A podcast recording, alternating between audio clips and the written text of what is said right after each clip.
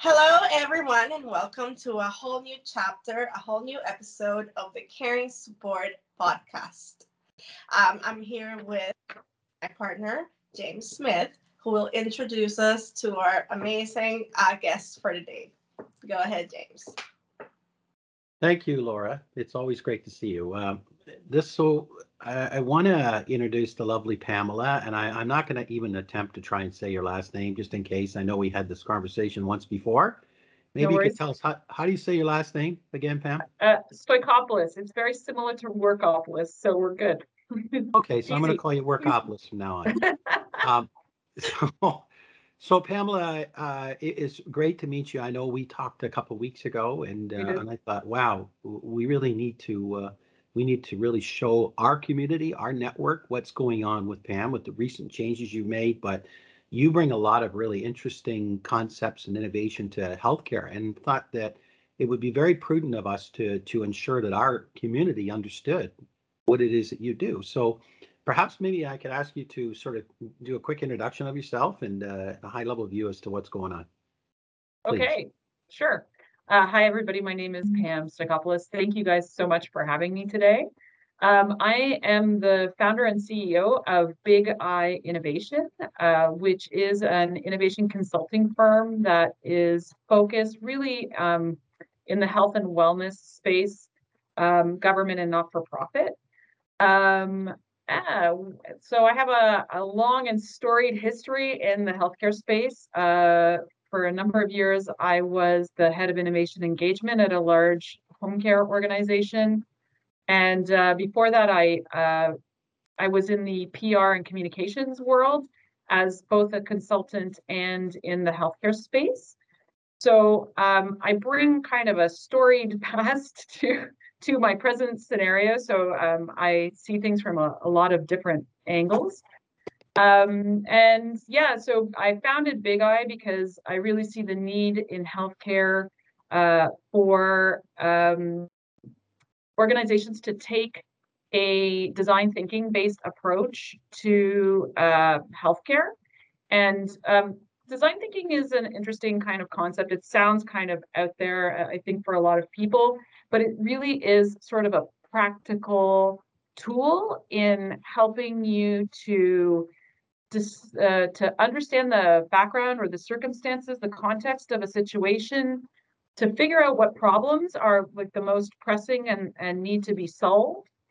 Um, and then uh, defining that problem and then uh, charting a course of action in a very kind of focused and disciplined way um, so that you can um, find find the low hanging fruit for the the near term and plan for the future in in the long term which you know the, the longer term you know we always say there's a, a great quote by um, bill gates that says people uh, over i think it's I, I i'm paraphrasing now but it's uh, people overestimate the amount of change that's going to happen in the next three years and underestimate what's going to happen in 10 and if i think if you think about all i mean i think covid maybe has changed that quote a little bit because we've seen some really rapid changes and adjustments in healthcare in the last uh, couple of years and i'd say um, COVID, in some ways, as terrible as it is, has really given healthcare a kick in the pants that it needed to get going and and accelerated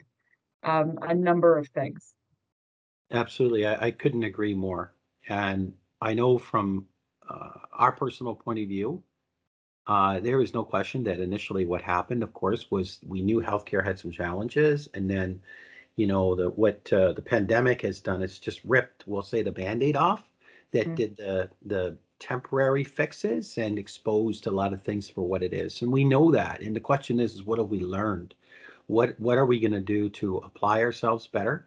uh, and to incorporate a lot of like your your concepts are very interesting because it takes a whole different approach to seeing how you know processes procedures policies and healthcare is absolutely you know um, laden with bureaucracy policies uh, you know what have you and there's a what we come across against a lot pam is uh, to be honest is uh, a lot of people are fear of the change uh, you know, and they're running from fire to fire to fire. And then that concept is a cyclical thing that never ends, uh, purely because you need to step back and say, okay, now wait a minute. We need to really reevaluate what we're doing. It doesn't matter if it's the hiring practices, retention, uh, the procedures internally, or how they communicate externally. Um, so yeah, I mean, uh, I think what you're doing is is fantastic. The question is, is give us an idea, like who would be the kind of places that that should be looking to you, and what would they get working with you? So um, I think that uh, generally uh, I, I'm, I'm very comfortable in uh, the healthcare space, and so I, uh, you know, I will I will say that I'm actually also also a patient. So I I have um, an autoimmune condition that I, I that is really well managed, but uh, so I I I see things from both sides of the coin. So you know, as somebody who has worked in healthcare, I understand the bureaucracy and the pain points. Um, and then as a patient, I also understand the frustrations of, of being a patient and where you want to see action. So I think um, what where I really see myself as, as the most comfortable is in that healthcare space. Um, in organizations, you know, I think the word innovation is a really loaded term. And I think um, a lot of uh, you know, home even home care is a great example. You know, people think of it as sort of a, a meat and potatoes kind of uh, service that we provide, um, or that that home care provides to people. But but really, there are so many opportunities to streamline processes, to you know, improve experiences, um, to to build quality into whatever you're doing. You know, I was just talking to a former CEO this morning, and she she was really um, getting me on to think more deeply about how how quality is really something that you know obviously healthcare organizations care about. Um, so I think I really uh, see myself as helping healthcare specifically to to think more deeply about the processes to think more deeply about um, the way they approach problems and how they define those problems, um, and then find um, solutions. Not not just focusing on you know the the loudest and the the you know most most senior person in the room, but really developing um, a perspective that is a partnered perspective where you're getting a diverse group of people to bring their insights because what you always want to do, you know, healthcare is all about mitigating risk. And uh, what what is so great about using a design thinking based approach is that you're you're finding a path to test those riskiest assumptions uh, very quickly so that you you know people make assumptions and the, the worst thing you can do is base an entire program on one person's assumption. So what I do is to help uh, healthcare organizations to uh, map out a plan and then to decide um, on, a, on a course of action and how we're going to test those assumptions to see if we're going in the right direction. So that we don't get you know five miles down before we say oh you know what? Our patients really hate this or oh no there's a real risk over here. So um, i think um, that i bring uh, my the the process that I bring to the table is strategic. It's you know strategically connected, but it also really aligns with um, the the the get it done kind of attitude that I think patients are really clamoring to see. And you know we talk about co-design a lot, and having been a patient on a uh, in a number of different uh, circles, I can say that the, the co-design uh, patients are really anxious to feel like they've accomplished something and done something and like that they're really adding value. And so this is a really active way to engage patients, to engage frontline staff, and to engage that leadership where we always think of like they're the leaders are at the table making the decisions. But this process, this approach really brings everybody together so that you get that full 360 view of whatever it is you're mm-hmm. uh, you're trying to uh, achieve. Right. Mm-hmm. I love it. That, uh, mm-hmm. that's great.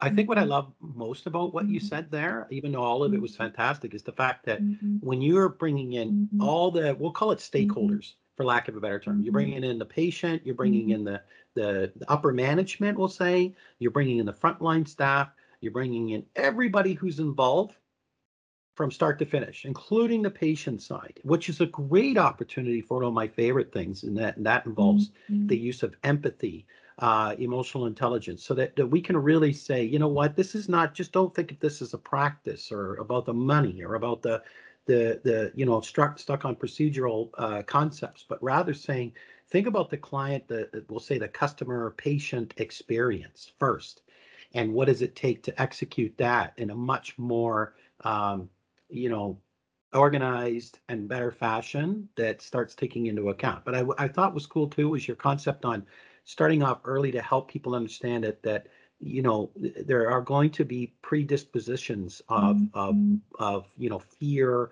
um you know are we going to do Mhm. is this the right way to approach this is this you know so that's excellent and, and you know and i i think for us when we when we built caring support we thought hey let's take the hiring funnel and flip it on its head and let's come up with in a way of doing of doing this. And yeah we you know we work with people closely all the time to provide the customer service. So many job boards are just not going to do this.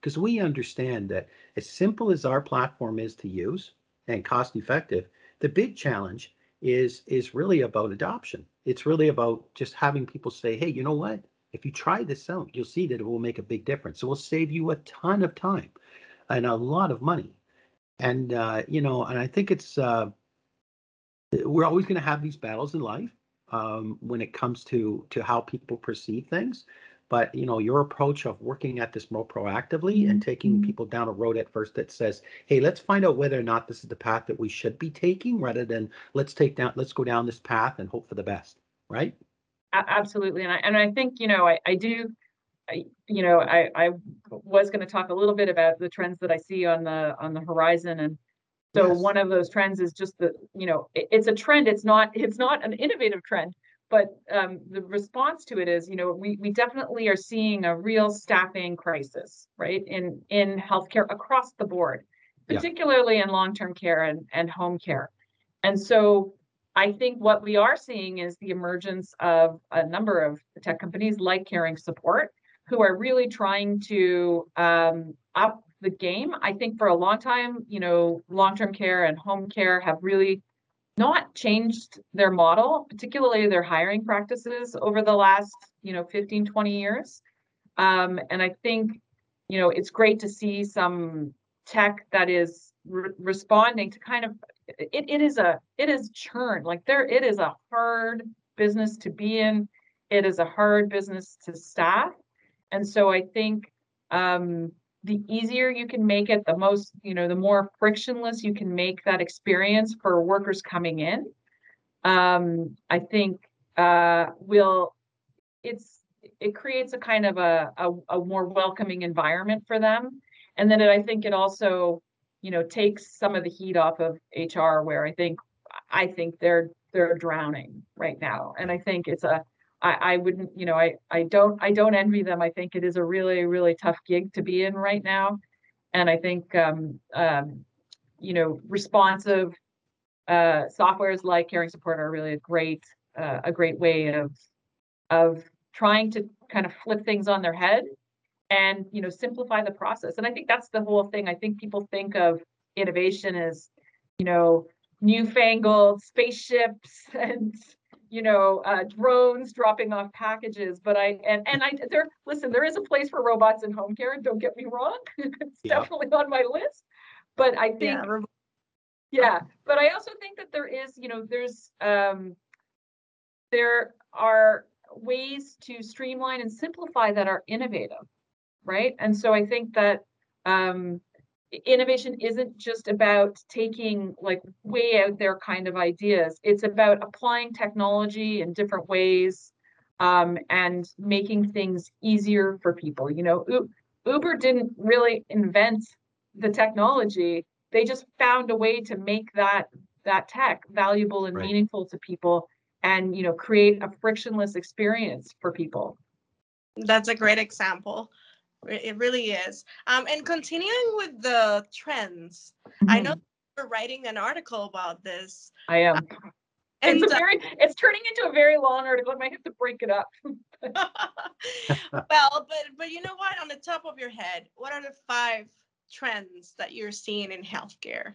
Right. So one I one I think is the staffing the staffing shortage, which is just it's a it's becoming crisis level. So I think it is a real opportunity for tech companies to get in there to optimize. You know, we see tech companies streamlining uh, recruitment and also optimizing the staff that they do have. So you you see other companies doing that as as well, um, um, and they're starting to get some traction as well. Um, you know, the idea of uh, in-home health hubs is definitely another trend. Uh, I think that's going to continue, and so um, we keep talking about home care because we know home we know home care is where home is where people want to be.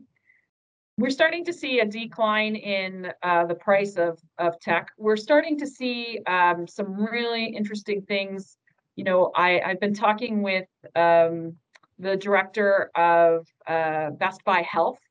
So they they have a program now, a monitoring program. We're starting to see those those prices come down. We're starting to see real retailers. Walmart is getting into the space. Um, we know you know Google has been in there and Amazon as well into that healthcare space. But I really do see um, that sort of. Um, I know there's a there's another uh, futurist out there who who calls it the homespital, right? So uh, working so really operating at home. But I think one of the reasons that that's probably going to happen is now because of virtual care. So virtual care in the last two years is just really amped right up. Yeah. And as much as governments say they like home care, they're still not funding it. But how they're going to fund it probably is through hospitals doing virtual care at home. So I think there will be some sort of combo there. And I think, you know, as uh, we we see the younger boomers and dare I say it, the Xers moving into the space. Um, they're a little more comfortable with technology and a little less suspicious of it. So I, I really do see that as a, a continuing trend. I also think that virtual is probably going to be the predominant model uh, moving forward. I don't know that we're going to go back to pre um, pre-pandemic, you know, going to see your doctor in the office every time. I think you will have, you know, uh, maybe a annual appointment instead of, you know, a quarterly one. But I think we're going to see a lot more of that. Um, the other one, I I think uh, we keep talking about it, and I think it's going to get to a deeper level, is the idea of patient as partner. And I I think um, that I start to see that. And as I said, it's not. I don't think it's quite there yet. I think right now it's patient patient as advisor or patient as you know we're gonna we're gonna run something by you. But I really do think uh, patients and caregivers are going to demand to be part of any solution that is developed by um, healthcare. And and I think if you do, if you if you don't partner with them, I think you do so at your own peril. Um, but I think it's also because you know um, I, I just think about myself going to the doctor. I, I'm armed with information. You know, I have, I have, I have done my research. I've done my homework. I have an opinion about things when I when I go in. Um, and of course, your doctor is a trusted advisor and should always be a trusted advisor. Um, but I think you know we're so we're we have so much more information. You know, my condition is rare, but um, what you see in the social spaces is so interesting because um, there are lots of orphan, thousands of orphan um, um, orphan diseases out there that don't have a lot of funding, that don't have a lot of knowledge base that's been um, committed to them. Right. But what you do see is patients getting together and, and collecting that knowledge. And what's happened now is there's a really interesting um, healthcare uh, crowdsourcing um, app. It's not an app. It's a it's a platform. It's a crowdsourcing platform called Stuff That Works. And what they're doing is they're starting to collate all this information right. of all these different diseases and asking patients to contribute to that. Hmm. So I see that sort of crowdsourcing coming together, and they just got they just got nine million dollars in funding so uh, I think back in 2020. So I, I, really do see that as the future. And I think one of the founders is uh, part of Waze. So they have a lot of the tech background. So I think that that's a really interesting place to see where that um, where that data comes in. And so that was my my other trend was the the data. And so crowdsourcing is one of those things. I think we're going to see some um, interesting things. There's a lot of talk right now, and I got very, very excited. I wrote a long blog post about this about uh, NFTs, so non-fungible tokens, which sounds again if you if you go to my blog you can you can uh, i have a very easy explainer video about what, what nfts are and how they could possibly transform health health records so right now you know our patient data is not owned by the patient and I, don't know if you've ever tried to experience, you know, had a, an experience where you've had to try to get health records, but I have driven across Toronto to get an MRI result to deliver to another doctor on the other side of town that may or not may not be compatible. So it's so NFTs will will possibly, if if they can figure it out, be like kind of the central place where you know your your data resides, but not only that, where patients could have the potential to own their data and make decisions about their data and how it's collected. So right now, you know, we're using Facebook for free, but really, you know, data is a commodity and people are selling our data all over the place. So I, I think uh, it'll be really interesting to see where where that goes in the next uh, 10 years and whether um, NFTs do actually get used in health in healthcare so that we actually take ownership of our own data, which I really, really am excited about. Um, also, I think AI as, as part of that whole data trend is going to continue to be something um, worth looking at. Um, there's a great podcast by Accenture um, um that uh, talks about about a collection of data and how um, how you know healthcare adds some special you know privacy issues that they need to be concerned with, and so there's some um, interesting ways that they collect data uh, to train AI, you know, to train AI um, so it's one is called Federated Learning. And so there's a great podcast again in my blog post that I will be posting soon um, about that. So, um, and then I think, you know, the other one is just really, uh, you know, it seems like a maybe a buzzword, but the the idea of organizational agility. I think I think healthcare has not been very agile in the past. Um, but I think uh, they are they are they had to be in the last two years. You know, it's pretty interesting once you light a fire under somebody how quickly, you know, telemedicine, telehealth can get done. Um, but I think um, part of that, it, you know, it feeds into that patient partnership piece. I think when you see patients demanding things um, and having some expectations, I think, you know, organizations are going to have to be more agile. They're going to have to move faster. Health healthcare is going to have to up its game in um, in how it responds. And I mean, Canada's a little bit special. I think if you look, particularly if you look at Canada versus the U.S., right. it is very, um, you know, because of socialized medicine, I think it, there's a very different mindset in the U.S. where you see uh, you see some real agility there because they're they're trying to get we're we're kind of holding the doors back on patients, whereas they're trying to get more into their hospital um, or their clinic. But I do see uh, I do see that as you know a really um, necessary quality in healthcare organizations, which is, I think, why I, I'm really so excited about launching this business because I, I think that I certainly can help in kind of creating that innovators mindset, that that agile mindset, that you know, ready for anything, um, planning planning for the best, expecting the worst, figuring out how how to be responsive and flexible in an approach. Um, yeah, so I I think those are the the top five. I think I covered all five of them. That's great. Yeah, thank you. By the way, I there's a there was a lot in there, Pam. I know. Um, yeah, that's okay. No, in a good way. I mean that in a good way. I mean it. And this is the thing, like you have a great overall understanding. You're keeping up on on you know uh, innovation and innovative ideas that are existing, and some of them might be still at their, let's say, uh, early stages. Um, I know I talked to a gentleman the other day involved with Canada Info, uh, the Infoway, I think it's called for digital health and digital Health records. Infoway, et yeah. Yeah, and uh, you know they're they're leveraging AI.